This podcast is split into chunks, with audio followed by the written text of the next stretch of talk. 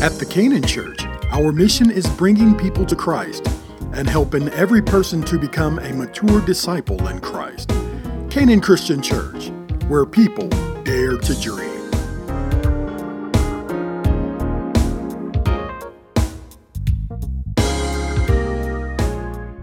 So today we're going to look at um, the, almost said it, I always say every time I get up, I say this is my favorite. It, it, it's like every chapter, every verse is my favorite.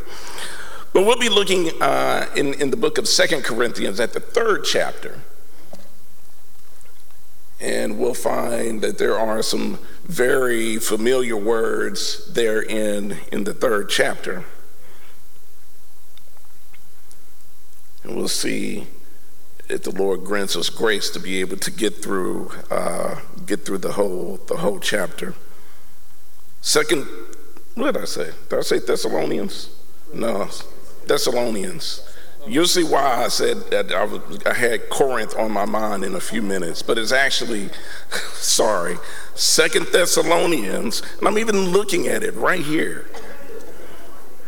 Second Thessalonians, the third chapter.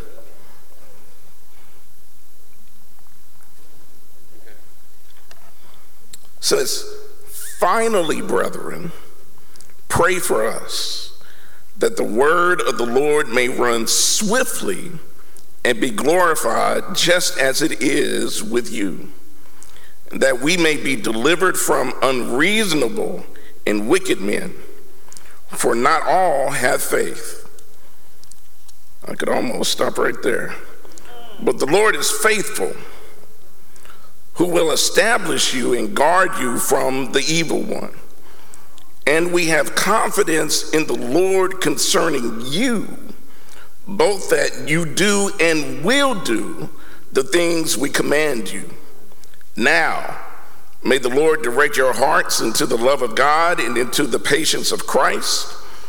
But we command you, brethren, in the name of our Lord Jesus Christ, that you withdraw from every brother who walks disorderly and not according to the tradition which he received from us. For you yourselves know how you ought to follow us. For we were not disorderly among you, nor did we eat anyone's bread free of charge but worked with labor and toil night and day, that we might not be a burden to any of you. Not because we do not have authority, but to make ourselves an example of how you should follow us. For even when we were with you, we command we commanded you this: if anyone will not work, neither shall he eat. For we hear that there are some who walk among you in a disorderly manner, not working at all, but are busybodies. Lord have mercy. Now, those who are such, we command and exhort through our Lord Jesus Christ that they work in quietness and eat their own bread.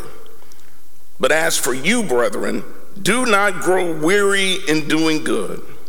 For if anyone does not obey our word in this epistle, note that person and do not keep company with him, that he may be ashamed. You do not count him as an enemy, yet do not count him as an enemy, but admonish him as a brother. Now may the Lord of peace himself give you the peace always in every way. The Lord be with you all the salutation of Paul with mine own hand, which is a sign in every epistle, so I write, the grace of our Lord Jesus Christ be with you all. Amen. So, Paul writes this second letter or epistle to the church at Thessalonica after he had received the Macedonian call. Go back into Acts chapter 16, that's where he tried to get into all of these different provinces or villages in Asia Minor, but the word says the Holy Spirit wouldn't allow them to enter. And then late one night, he has a vision of a man over in Macedonia who's like, hey, dog, we need you over here. And so immediately they decide that that's where they need to go. They need to go to Macedonia. And as they left from Troas, they go over into Macedonia. Paul spends about three weeks in the city of Thessalonica helping to build the church. He's there for about three weeks. Then he leaves Thessalonica and goes to Berea. And then from Berea, he goes into he goes to Corinth. Somewhere between Berea and Corinth, he sends Timothy back to the Thessalonians because he wants to know how things are going. He didn't have time to go himself, so he sends Timothy. While he's while Paul is in Corinth, Timothy catches up with him and brings him word that all is well in Thessalonica. And so Paul is he's pleased to hear this good report. And so that's what prompted him to write the first letter to the church in uh, Thessalonica. But then the people get the letter, and all these questions pop up. And somehow the questions get back to Paul. And there's not a whole lot of time in between when he wrote the first letter that he gets wind that somehow things have gone awry in the city. And so he sits down and he writes this second letter. Now, there are some scholars who question whether or not the First Thessalonians was written before Second Thessalonians or Second Thessalonians was written. Doesn't matter. We have the Word of God the way that it is. And, and let me expound on that a, a, a little bit. One of the reasons that some scholars believe that the second letter may have come first is because the first letter gives a much deeper explanation of Christology and, and the end times. But that doesn't necessarily mean that it came afterwards as an explanation to provide deeper explanation. I think Paul just, look, I was there with you for three weeks. I already sent you one letter. Some of this stuff I shouldn't have to go over again. But yet, we know, even going back and looking at Jesus and how he had to deal with the disciples. How many times did we read in scripture that he asked, How long I got to be with y'all before you get this? And sometimes I wonder if, if God still looks at us and says, maybe he doesn't look at you this way. Maybe he probably just looks at me and says, Charles, how long do I have to be with you before you get this? How long, at some point, I ought to become mature enough that some of the basics I shouldn't have to be reminded of. But yet, and that's why we come to Bible study, right? That's why we come to connection group on Sundays, right? That's a plug. It's because we all need to be reminded Show, show me anybody who was on a job that doesn't have to go through some sort of retraining, retooling from time to time. Because practices, processes, things change. And so you can't always, what may have worked, shoot, sometimes what worked last week won't work this week. So we all have to be reminded. So Paul takes time to write the second letter to remind him, remind them of things that he already told them. But like I said, we all need to be reminded. I was sitting over there and I was kind of rereading some things. And the first verse really popped out at me. Now, I'd read it and prepared, but it was something about where it talks about, finally, brethren, pray for us that the word of the Lord may run swiftly.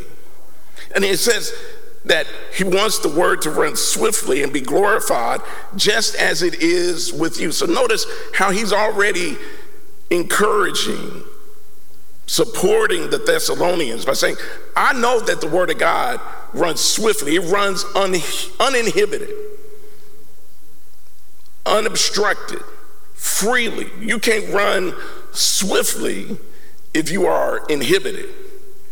You can't run fast if there's something tying you down, if there's something weighing you down. If you ever watch the NFL combine when they run the 40 yard dash, you don't see them out there running in full uniform because you can't run fast with all that equipment on. And so they're usually like in some shorts, some short shorts, some tight t shirts, and some tennis shoes so that they can get the best time running uninhibited. And that's what we want the Word of God to be in our lives, you know, to, to, to move swiftly within our lives. That's why Paul elsewhere talked about laying aside every weight that so easily besets us. And we've got to be able to strip off, we got to put the distractions aside. We got to, I know it's almost lunchtime, but we got to set aside what am I going to eat for lunch when I leave here to focus on the Word of God, right? We come on Sunday, I know you got the greens in the slow cooker or whatever, the, the ribs on 250 in the oven, but we got to put those things aside. We got to put the whatever it might be that's holding us or obstructing us from receiving the Word of God, we got to set it aside. Paul says, I pray, I want you to pray that the Word of God runs swiftly amongst us. That ought to be the congregation's prayer.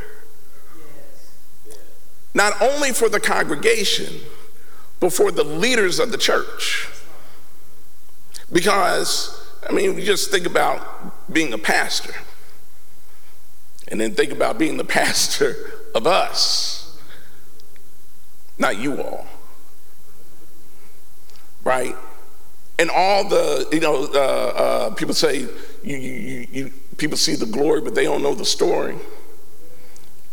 And it's easy to see what happens up here on, on Sunday morning, but not really fully understand what it takes to stand before a congregation and rightly dividing the word of truth, but then also dealing with, at a pastoral level, the issues and the challenges that folks have.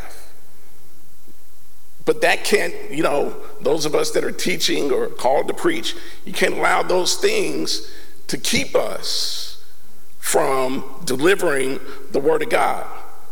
And so I would solicit and ask that the congregation continually pray for the church leadership, that the Word of God runs swiftly and and uninhibited in our lives because we're people too.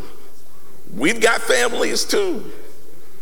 And so if if we're praying for one another, then I think that helps the, the, the flow of the Spirit. And I ain't just talking about on Sunday morning, but just the flow of the Spirit throughout the body of Christ. Paul goes on to say that we may be delivered from unreasonable and wicked people.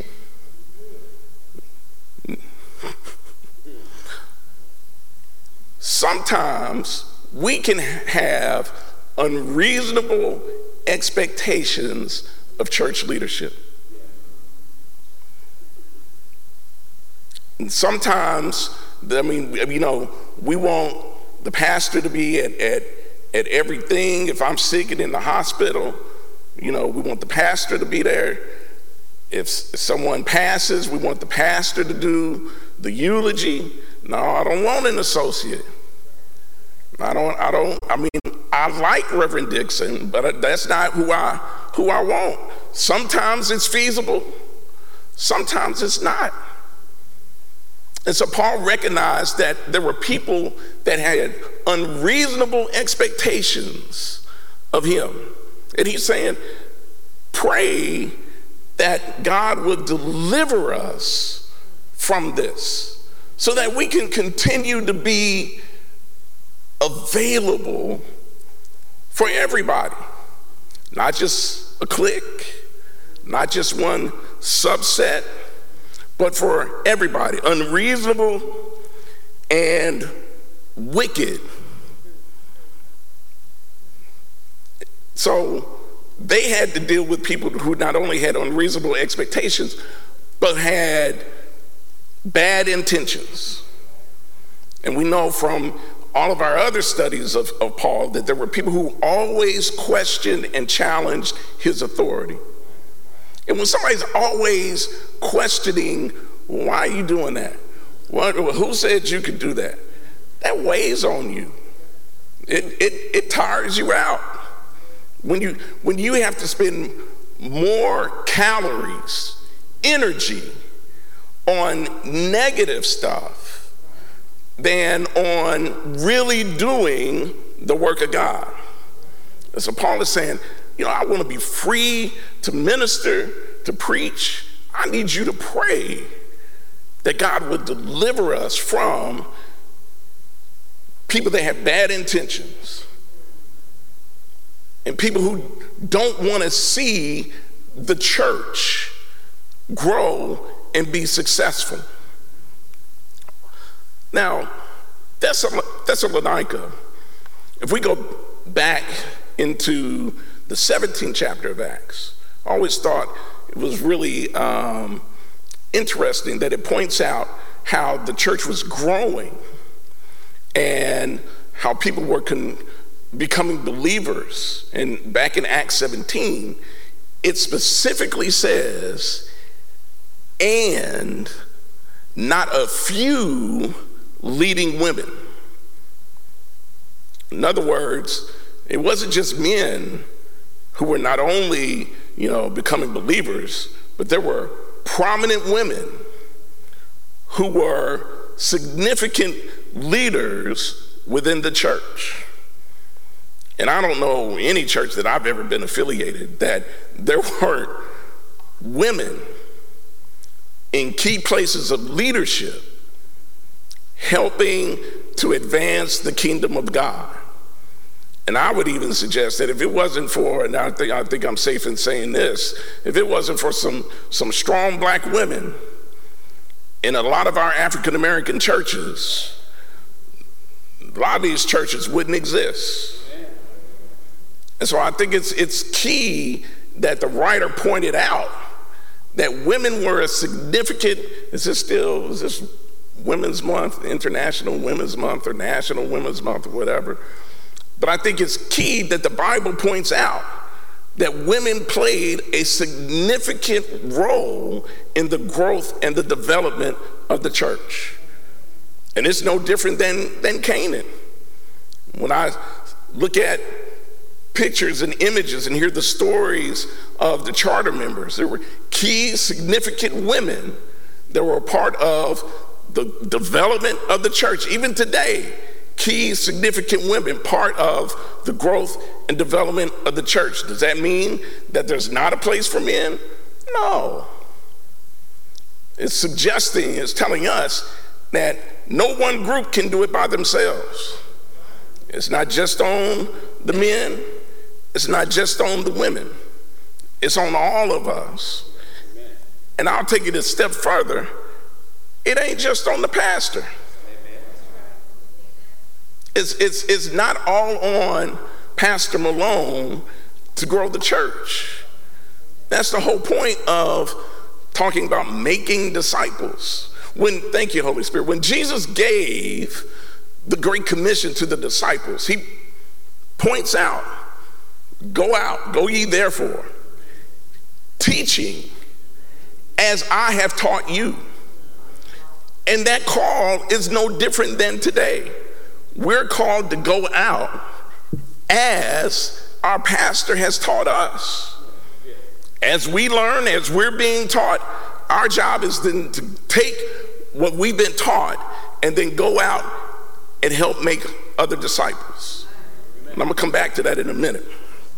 All right, so he says, but in spite of all of this, in spite of the opposition, in spite of the fact that there are people who are wicked and have bad intentions and um, uh, unreasonable expectations, says, but the Lord is faithful, who will establish you, right? Establish, he, he will, will make you stand. He will help you to be firm in the faith. He will establish you and guard you. Right? So he's not just going to put you somewhere and leave you. He'll put you somewhere and protect you. That he will guard you from the evil one. He goes on to say, We have confidence in the Lord concerning you, both that you do, present tense, and will do. Paul saying, You're already doing the right things. And I know that in the future, you're going to continue to do the right things. We have confidence in the Lord concerning you, both that you do and will do the things we command you. So when we talked about how Paul had spent three weeks in Thessalonica, that he leaves and goes to Berea and then Corinth. And while he's in Corinth, is when he writes these two letters. Well, as he gets word that something's up, one of the things he knew he had to do was encourage the people. Number one, he's like, I can't keep coming back to y'all.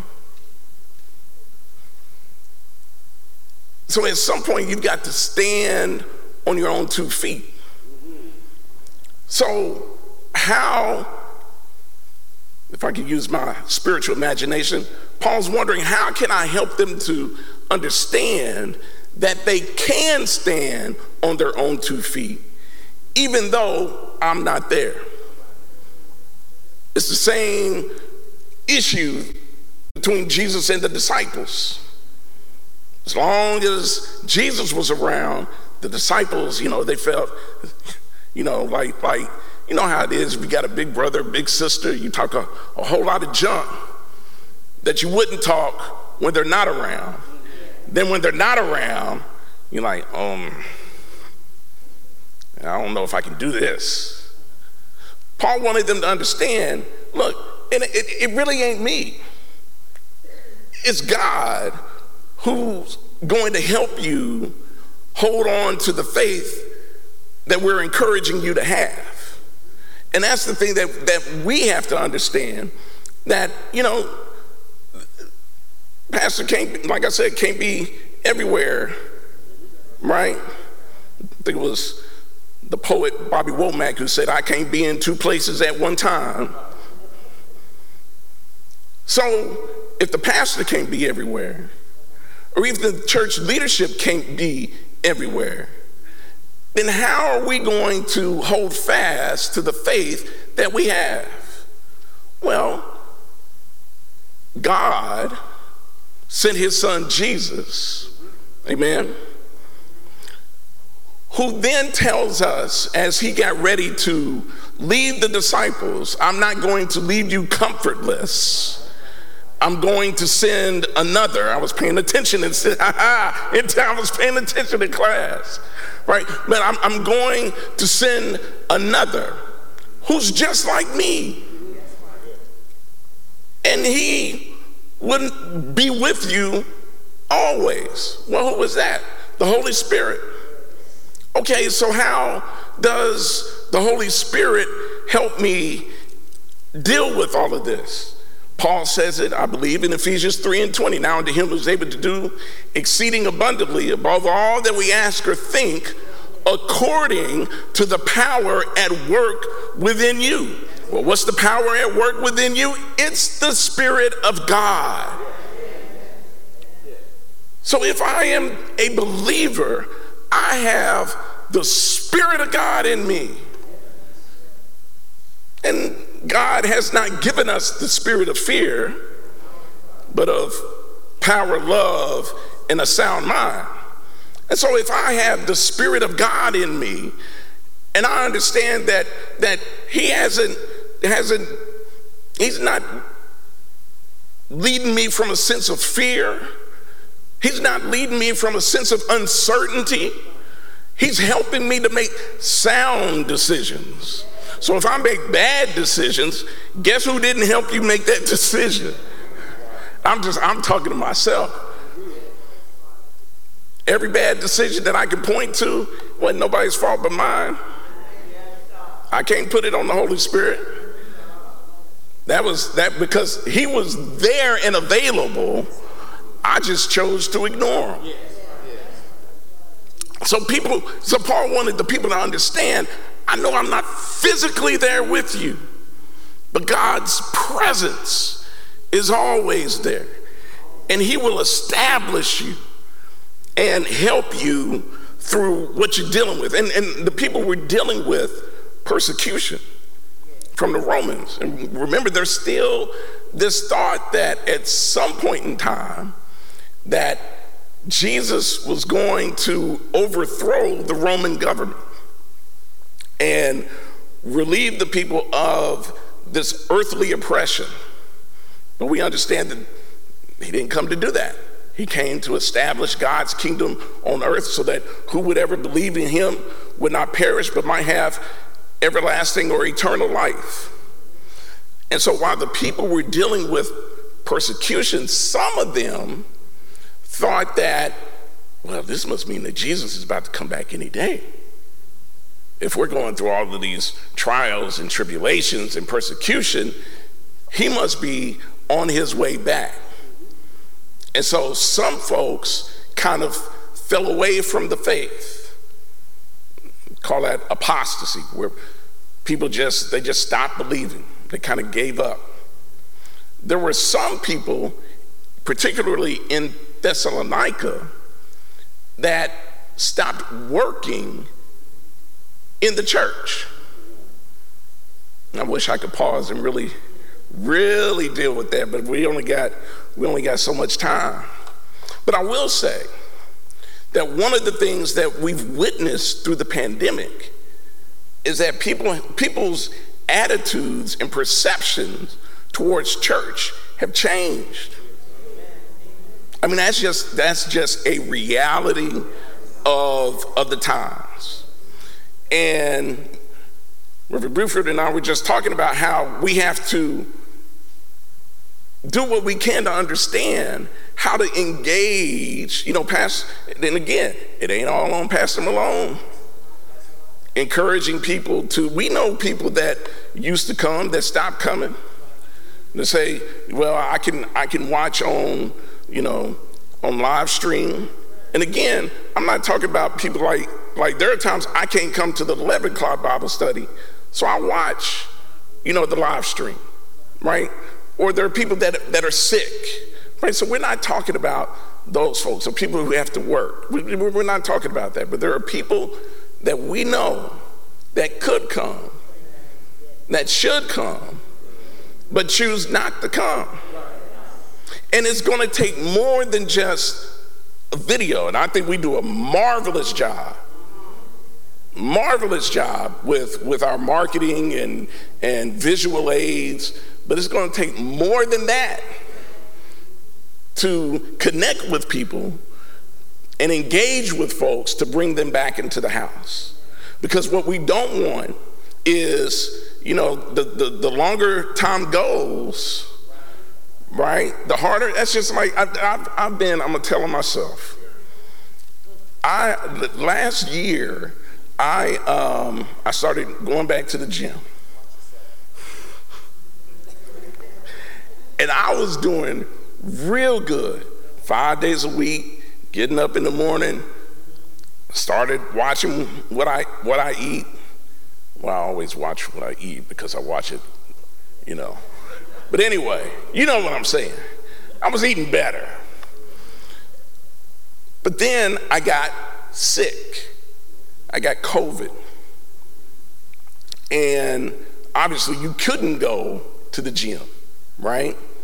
And it kind of took me a while to get over it. Then once I finally got over it, it's like, man, I don't feel like going back to the gym. And so mentally, it was just harder. The longer I stayed away from the gym, the harder it became to get back into the routine. And my concern is the longer people stay away from the church, that the more difficult it's going to become to get them back into the house. And so that's where we have to make that personal connection, be that personal point of contact, and encourage our brothers and sisters to come back into the house. Those who are those who are able to. Okay, that's I'm get off my soapbox. Um, verse five. Now may the Lord direct your hearts into the love of God and into the patience of Christ. So Paul's about to address some stuff, right? You know, it's possible to say the right thing the wrong way. Yes. It's possible to be right but wrong at the same time. So Paul's saying, now I, I, I, I want to direct you deeper, thank you, Holy Spirit, into the love and the heart of God. Because sometimes you can't just, I know you want to be direct. And sometimes you want to just, I just need to tell her what's on my mind. And you probably should. But there's a way to go about doing it. And everything that we say and do ought to be blanketed in the love and the patience of God. So even as we go and we reach out to our brothers and sisters and encourage them to come come back into the house, don't don't be like, no, look, Negro, you ain't got nothing better to do.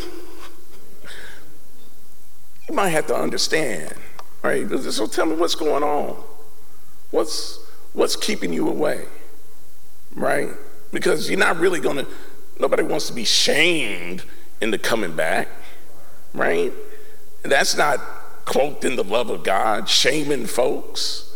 So that that's that's not gonna that's not gonna work. Paul says, May the Lord direct your hearts into the love of God and into the patience of Christ. But we command you, brethren, in the name of our Lord Jesus Christ, that you withdraw from every brother who walks disorderly and not according to the tradition which he received from us. When Paul was in Thessalonica, and this was kind of his uh, MO, his approach for ministry and developing churches, he always modeled the Christian behavior. He modeled what he wanted people to know and understand about being in a relationship with God. He didn't just tell people, he demonstrated it. One of the ways he demonstrated it with the Thessalonians was he did not take money from them. We know that Paul was, uh, use the, the, the, the, the, I guess, church term, he was bivocational. He was a tent maker. And here in the beginning, when he's there, he's working, making his own money and showing the people this is how you need to do this. At that time, now think about it trying to start the church, trying to grow the church. And he's showing that there's a work ethic that's required in order to make it happen. It doesn't just happen, it's not by osmosis, there's no magic. It's rolling up your sleeves and getting to work. But there were some people who, initially, while he was there, you know, it's easy to follow him and see what he's doing and model what he's doing. But when he left, people started thinking, well, if Jesus is coming back at any moment, do I really need to do this? Do I really need to work? They didn't understand when Jesus said, No man knows the day, the hour when the Son of Man will return. And so, because nobody really knows, we have to keep working till he comes. I was reminded of, of I told y'all, sometimes I, songs are in my head and they're not always gospel songs. So y'all just pray for me. I was reminded of the Isley brothers. I got work to do. There's, there's a, here's a gospel song. So you think I'm not a total, a total heathen. Um, we're crossing over one by one, fast approaching life setting sun. Don't let them catch you with your work undone. We're crossing over one by one. So we are required, the church, whether we're talking about the local church or the kingdom of God, requires work. I believe it was Jesus that said that the there's plenty of work, but not enough laborers. And I could get into talking about how, you know, the old 80 20 rule and, and all of that. But the bottom line is if we want Canaan to be all that we believe God wants her to be, it's going to take all of us. All of us following, the, as, as Bishop Walter Hawkins said, follow me as I follow Christ. So we follow Pastor as he follows Christ. And thank God we serve a pastor, or we're, we're here in a church with a pastor who follows Jesus and the Word of God. So then, if, if we want the church to grow, we all have to do our part. That doesn't mean we're all called to do the same thing. No, but we're all called to do what? Something. So we have to figure out through the help of the Holy Spirit, what is it that we're called to do? How can I serve? How can I help? Maybe you can't be at everything. Nobody's calling you to asking you to be at, at everything, but we can all be at something. Um, Verse 6 But we command you, brethren, in the name of the Lord Jesus Christ, that you withdraw from every brother who walks disorderly and not according to the tradition which he received from us. For you yourselves know how you ought to follow us, for we were not disorderly among you. Sometimes when I, I see my son doing something that I know he shouldn't do, I'll ask him, Have you ever seen me do that? Have you ever heard me say something like that? And he'll have to, you know, acknowledge and admit, no. Again, Paul understood. He showed people. It wasn't just in word, it was in deed how people needed to conduct themselves, how the church was going to operate. So if you didn't see me do it, thank you, Holy Spirit maybe you shouldn't be doing it. And if you're doing it, you know you didn't get it from me. I don't know if we need to go back to everybody wearing those what would Jesus do bracelets, and I don't know that, that half of us really, really, you know, abided by it anyway. Right? But but we ought to pause and something. What would he do in this situation? And if I find that I'm doing something that I know he wouldn't have done, I shouldn't be doing it. Paul says there's some folks among you walking disorderly, and it puts in my mind. We've seen videos of people who are who get pulled over by the police, and they are um, going through the breathalyzer, you know, and they're they're intoxicated, right, and their conduct is disorderly, unruly. There were some unruly people in the church, and Paul says, "You didn't get that from me." No, you, you know better than, than that. And so he says, look, y'all, you, you need, And he's talking specifically to first to the folks that are around those people. He says, look, don't even associate with them. And he says, don't, don't mistreat them. Still be brotherly, still be sisterly, still pray for them, but don't give in to that negativity.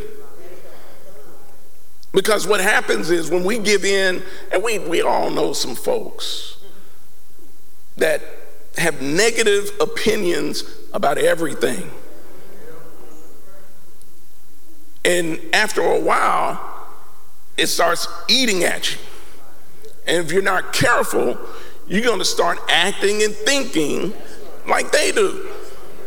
Because that old saying, misery loves company, is true. And so all they're trying to do, or what they're, and they may not even realize it, is, is to drag you down and bring you down so that you feel the way that they feel. Paul says, don't even associate with those folks. Cut them off, but not cut them off in the sense of excommunicate, like, like send them, put them out of the church. You're saying don't, don't socialize with them. Still pray for them. Pray that God will speak to their hearts. But don't you get sucked into the negativity and the craziness that they're spewing. So then he tells these disorderly folks. It's almost like when Jesus told Judas, That which you must do, do it quickly. Paul tells these people, That which you must do, do it quietly. Just if, if you need to be working, but if you feel like you can't, you know, just go somewhere and sit down. And that, and, and that really ought to be my attitude. If it gets to the point where I can't subject myself to leadership, maybe I should just close my mouth, go somewhere and sit down and pray. P R A Y. Not because there are folks who will P R E Y and again try to suck other people into that negativity. Maybe I should just go somewhere. Mama used to say, if you ain't got nothing nice to say, right? And so sometimes it's, it's, it's very practical in terms of how we ought to conduct ourselves within the church and how we ought to conduct ourselves within the body of Christ. It's not always overly complicated. So if I if I don't have anything good to say about Christian education, maybe I shouldn't teach. If I can't subject myself to pastoral leadership and I got a problem with everything that the pastor says, maybe I should just until the Lord and I can get together and we work work some stuff out. So Paul is, and this this understand this this ain't this ain't easy on Paul. This this is not to have to correct and and admonish and discipline. That's that's not not an easy thing. He could have, thank you, just been like, hey, y'all just try to try to get along the best you can. But he understood he had a responsibility, first and foremost, to Jesus Christ. And because of that, that responsibility, he knew that he couldn't allow confusion to go on within the church. And so, as a leader, he had a, he had a responsibility to stand up and say, That's not right. And that ain't easy. It's, it's, it's real easy. I'm just talking about myself. It's real easy to be a church leader or a leader in the church and just say what people want to hear because you want to be popular or because you don't want anyone to be upset with you. And what happens is you're over here trying to please these folks, Then you're over here trying to please these folks. And then you realize you ain't pleasing anybody. So we might as well make sure we're pleasing God first and foremost. And so if somebody's got a problem with what we're saying, you need to take it up with. So Paul says, maybe you all should just go somewhere and, and, and be quiet. Um, verse 12, now those who are such, we command and exhort through our Lord Jesus Christ that they work in quietness and eat their own bread. But as for you, brethren, do not grow weary in doing good, which is a theme throughout several of Paul's letters, because it is easy to grow weary when you're doing good. Because not everybody will be happy with what you do, even if you aren't doing it for Christ. Not everybody will be happy. There will be some if if if Canaan grows and and I don't know, I'm making this up, right? If Canaan grows and we have 5,000 members and and the Lord is blessing us to baptize people every Sunday for 2 years. There would be people that would not be happy with that even though that's really what the church is supposed to be doing. There will be people, there will be people who will never be satisfied.